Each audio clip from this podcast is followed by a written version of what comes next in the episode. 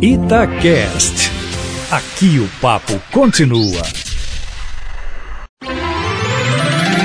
Seu dinheiro vale ouro.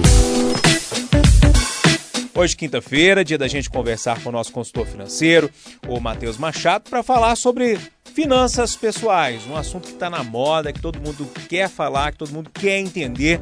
E tem um assunto, Matheus, que ainda deixa algumas pessoas com medo: os famosos bancos digitais. Esses bancos, Matheus, são seguros? Bom dia. Bom dia, Júnior. Bom dia, ouvintes. E falo em alto e bom som. São seguros. São bancos como qualquer outro banco que a gente está andando na rua encontra.